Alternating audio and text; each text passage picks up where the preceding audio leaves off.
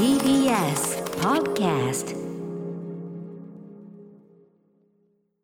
はい火曜日です。宇垣さんはい、よろしくお願いします。はい、この1週間ね、まあ、先週ちょうど私が、あのーこの放送の直前に「新エヴァンゲリオン劇場版」を見てきましたよと、はい。でまあ、何も言えない状態、まあ、ちょっとねあの何も言わなかったつもりなんですけどなんかちょっと言ったことに関して宇垣さんが鋭く反応されて え？みたいになって。まあ、いわゆるそのネタバレに非常に敏感にでもこれ当然皆さんね、はい。あのちょいちょいこの番組で言ってますが非常に敏感になる作品であって、まあ、うん宇垣さんの反応も確かにこれは申し訳ございませんでした、そんなこと言うんだったら早く見てくださいよなんつって。はい、でご覧になったということですね。見ました。だから、うん。エヴァ5のうがきでございます。はい、アフターエヴァを。はいアフターエヴァです。はい、宇垣さんがしかし見たところで別に話ができるわけではできなくというで、で、ね。なん、なんだな、なんだな、な何を言やいいのかな？もうどの方向もダメですもんね、ちょっとね、先ほどちょっと宇垣さんの感想はね、はい。拝見拝聴しましたけども、それそれはい。あの感想に対する感想すらももうネタバレの可能性ありますから、これはもう何にも言えないということで、何にも言えない。はい皆さん。何にも言えねえな。この番組でこれだけ「新エヴァンゲリオン」劇場版の話しててムービーウォッチメンもネタバレ不可避ということでね私はあの外しましたから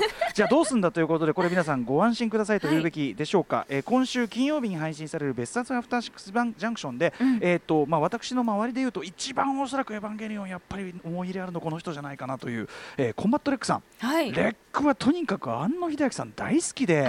でまあ、彼とその、まあ、すごくね一緒にこう何度となくいろんなことでこう議論し合ってますけども、あの特にエヴァ周り庵野さん周りとなるとまあ白熱する白熱する、えー、どんな感想をお持ちなのかすごい聞きたい。俺は庵野さんの気持ちが一番分かっているとかなんとかわかるんだ。まあうんちょっとどうかしてることを言ってましたけど、あのまあ、彼の感想というのは非常に聞きたいなとはもともとただねちょっとあの最近まあいいんだよね。これツイッターとかにも書いてたからあのなんかちょっと手術されてさ彼さ。あ、そうなんですまあ、あの無事済んでもう退院されて、あのご無事らしいですけど、うん。でさその安静にしてなさいって感じなのに早速見に行って。あ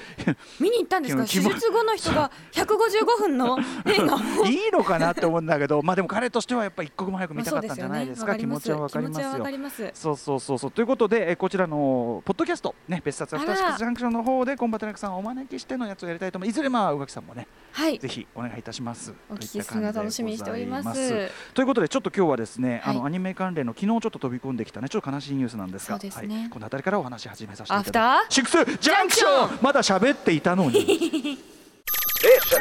After Six Junction. 3月16日火曜日時刻は6時3分。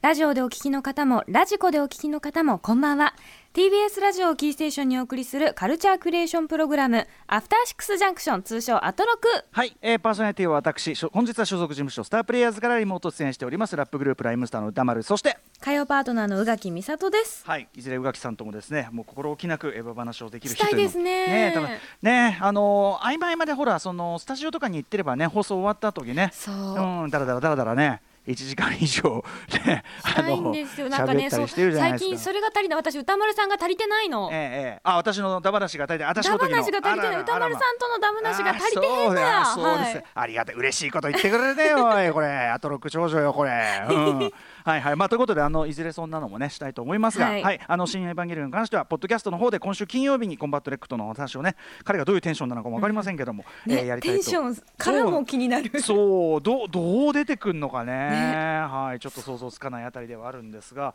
えーといったあたりでちょっと一個ですねえっとまあアニメ関連で言いますとちょっと大きなニュースがね昨日はい。放送終わってから、えっと入ってきた感じですかね、えールパン三世カリオストロの城などなどで知られる、まあ、数々のあの名アニメで知られる日本を代表するアニメーターの大塚康夫さんが、えー、と亡くなられたということで、ははいい15日亡くなられた89歳だったということなんですけどまあとにかくあの若き日の宮崎駿さん高畑勲さんだとのね数々のもうなんていうのかな日本アニメ史の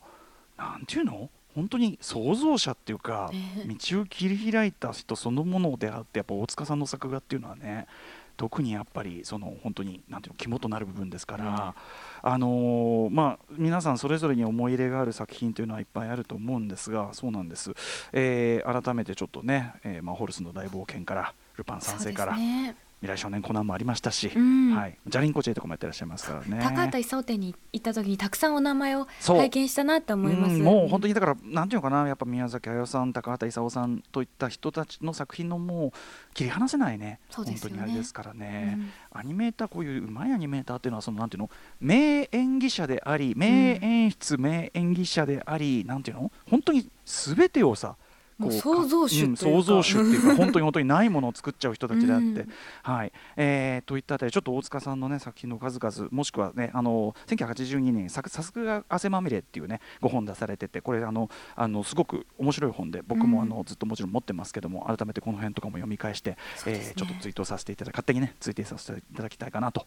思っております、えー、ご冥福をお祈りいたします。大塚康夫さんでございましたあとね、えっと、ちょっと私ね、あのいろいろ今週末、まあ、基本的にはね、やっぱ家でおとなしくしてますよ、なんかね、はい、街の人で多いなんていうこと、やっぱまだ油断禁物ですからね、ねうん、基本的にはステイホームでいろいろやっていくという中で、あのー、まあ、配信トークイベントみたいな、この間もあの桑島智樹さんね、はい、カメラマンの、えー、やらせていただきましたけど、ちょっとちょいちょいこれから入ってて、えっと、僕、すごく楽しみにしているのがですね、うん、えっと、4月3日土曜日、に、えーと、鈴木みのりさんというね、えーと、ライターの方と一緒に、まあ、はい、あの特有賞というかねこれねあのすごく大きななんていうのトークライブ配信イベント、えー、うん、プンクトゥム乱反射のフェミニズムというですね、えーとまあ、ニューエラレディーズというねあのこのチームがですねやってらっしゃる、まあ、ジンとかいろいろ出されてるようなねチームですけどがやる、まあ、その今現代のフェミニズムに関わるそういうこうなんていうの？あのいろんなお話をいろんな本当にねそうそうたるメンツというかがやる中でちょっとね、はい、俺ここにいて俺この並びを見てちょっとおののいたんですけど、ね、俺ここいてちょっと大丈夫？みたいなちょっとなんかそのえこいつって感じに思う人 絶対いると思うんだけどそんなことはないいやいやいやなんだけど、うん、あのまあ楽しみまあ入れていただいてまあこれ鈴木みのりさんがあのご指名いただいてあの、はい、本当にありがたいなと思ってお受けしたんですけどであのまあ4月3日に向けてどういうことを話そうかみたいなんであのいろいろこうメールでこうやり取りしながらまあ鈴木みのりさんがあのじゃあ例えばこの作品についてお話しするのはどうでしょうみたいな提案していただいたりとかとにかく僕はその特にその今回はあのクイアというかね、はい、あのまあ例えばえっとトランスジェンダーの皆さんのお話であるとかっていうのがそのエンターテインメントの中でどう表彰されてきたかみたいなことの話とか、と思ってたんですけど、うん、やっぱね改めてやろうとするとやっぱ俺全然その、まあ、ある意味今回鈴木さんからいろいろ教わろうっていうような本当はあってお受けしたところもあっていや分かってねえなと、うん、で、えーと、鈴木さんにお勧めいただいたいろんなのを見ていくうちにですね本当に、まあ、分かってないことが分かりましたっていう。あの分かってなかったことが分かりましたっていう意味で、まあ、それは進歩だと思うんだけど、はい、あの目から鱗というのかな、まあ、情けない話なんだけど今更のように。特にやっぱりその性差別の問題であるとか人種差別の、もちろんねそれもすごく絡んでくる話なんですこれは。トランスジェンダーの話も。くることなんだけど、はい、特にやっぱりトランスジェンダーの皆さんが受けている差別的な視線であったり構造であったり、うん、そのあるいはその全然放置されている社会の問題みたいな全然分かってなくてやっぱし、はい、それをねすごく思い知らせちょっとねぜひ宇垣さんにもお勧めしたくて、うん、あのねネットフリックスで見れるドキュメンタリーでトランスジェンダーとハリウッド過去と現在そして現代ディスクロージャーっていうねまあ暴露みたいなことですからね、はい、えー、トランスジェンダーとハリウッドっていうドキュメンタリーがあってこれめっちゃおすすめです。まずこれ要するにそのま要はハリウッド映画でえーとそういうトランスジェンダーの皆さんがあのどういうふうに描かれてきたか。でそれを見て当事者たちはどう感じてきたかとか、あるいはその演者の皆さんですね。その本当にトランスジェンダーとしてその俳優されている方が、はい、でもこれに出た時にこういう場面を演じさせられて。えっと、すごく嫌だった話とかあるいは普通に演じたつもりだったのに、テレビのこれすごい話なんでちょっと皆さん見てねテレビのオンエアをいざ見てみたら愕然と友達とすごく楽しみにしてみんな友達集めて初オンエアを第1回よってこう見てたら、うん、愕然とするあるこう仕掛けをされてた件であるとか。あとまあそのやっぱりそのこの間もねその例えばそういうなんていうのジェンダーのバランスとジェンダーのバランスをどう描くかみたいなことで今の目で見るとちょっと前の作品でもぎょっとするなんてこと言ってましたけどまさにその例がいっぱい出てくるんですね。で僕も僕らもですねかつてはこれを良しとしちゃってたし例えばここのこんなギャグで笑ってた笑っちゃってたとか、ね。うん、あるいはそのなんていうかな当時としてはそういうジェントランスジェンダーの人たちの描き方進んでると思っていたこの作品がいかに実はその実際にはそのトランスジェンダーの皆さんを非常にやっぱり貶めることになっちゃってたかとか、うん、そういう問題あるいはその最近すごく問題になってるそういうトランスジェンダーの役柄をそうじゃない、まあ、シスジェンダーな役者が演じる問題みたいな、僕ちょっとそこもやっぱり実はその問題の本質を分かってなかった、ちゃんとは。これを見てようやく分かった。理解しましたなぜそうすべきなのか、あの当事者がやるべきなのかというこれも全てですね。このトランスジェンダーとハリウッド。あとはそこにブラック・ライブズ・マンダーの問題というかあの黒あの、えー、黒人差別とかね、はい、あるいはその性差別の問題。全てここの中にこう構造として入っててめちゃくちゃこれあのためになりましたし、うんハリウッド史のみ当然その、ね、古い先ハリウッドに限らずエンターテインメントって常に見直していくべきなんだけどすごくねあの大きな視座をいただいたっていうかこれを見る前と後だと完全に世界の見方がちょっと変わるぐらい僕もそのなんか本当にこれは良かったです。なのでトランスジェンダーとハリウッド過去と現在そして現代ディスクロージャーというこの作品、あのーまあ、4月3日この作品も当然すると思うんです話もすると思うんですけどあのぜひ皆さんもですね、あのまあ、それとは別にねトークショーをその見ていただくか聞いていただくかはうん。別として、めちゃくちゃお勧めしたいですこれ。本当に。ネットフリックスですね、はい、ネットフリックスドキュメンタリーい。いのいっぱいありますけど、その中でも今まで見た中でもうトップですぐらい良かったですこれ。すごく勉強になりました。あ拝見しまとす、うん。そのえっとフィクションの方で言うと、まあ、おなじみあのみんな大好きライアン・マーフィーもうねさまざまなグリーから何から、はいいろんなのやってこの間もねプロムっていうね、はい。あの作品とかも長編の作品なんかもあったりしましたけどライアン・マーフィーの2018年のドラマでこれはそのやっぱりトランスジェンダーの皆さんの1980年代後半のニューヨークのトランスジェンダーの、えーシーンというかな、うん。あのドラッグクイーンのシーンというかね、はい。そういうのを描いた「ポーズ」という作品があってポースポーズポーズ。ポーズ、うん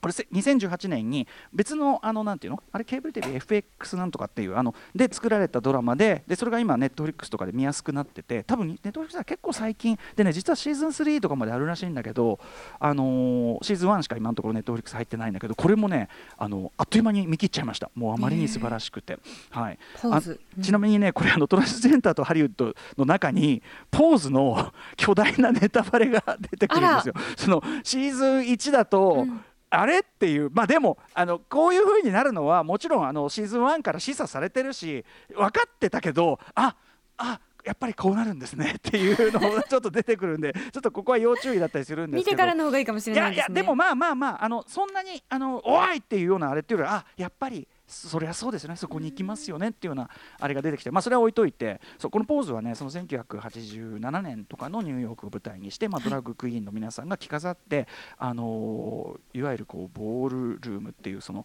まあ、ディスコっていうかなそういうこう空間の中でみんなこれいろんなドキュメンタリーとかにも描かれてますけどあのボールっていうその要はあの着飾ってそのワンテーマ例えば貴婦人とかはい。なんだろうな、えー、男めちゃくちゃ男らしい男らしい男とかなんかこうワンテーマ設けてそれに、えっと沿ったテーマに沿った着飾りをしてウォーキングをしてみんなが囃し立ててウェーイって音楽に乗せてなって踊ってこう動いてであの審査員がそれを採点して勝ち負けを競うというようなボールルーム文化っていうのがあってでそこからいろんなまたその、まあ、ダンスカルチャーであるとかいろんなものも生まれてたりしてでそうそういうのも僕はそのあんまりよく分かってるようで分かってなかったからそれの実態もすごいこのポーズで描かれてるし、何よりやっぱり本当にちゃんとジェンあのトランスジェンダーの皆さんが演じてらっしゃってあのなんていうのかな。例えばゲイバーに行ってその男性同士のそういうあれが行くゲイバーに行ってそこで差別を受ける話とか、うん、あのいろんなそういう構造が浮かび上がってあと80年代後半なんでやっぱりエイズっていうのがすごくのしかかってるんですね。当時はそのエイズっていうのがうん。あの要するにあたかもその同性愛者の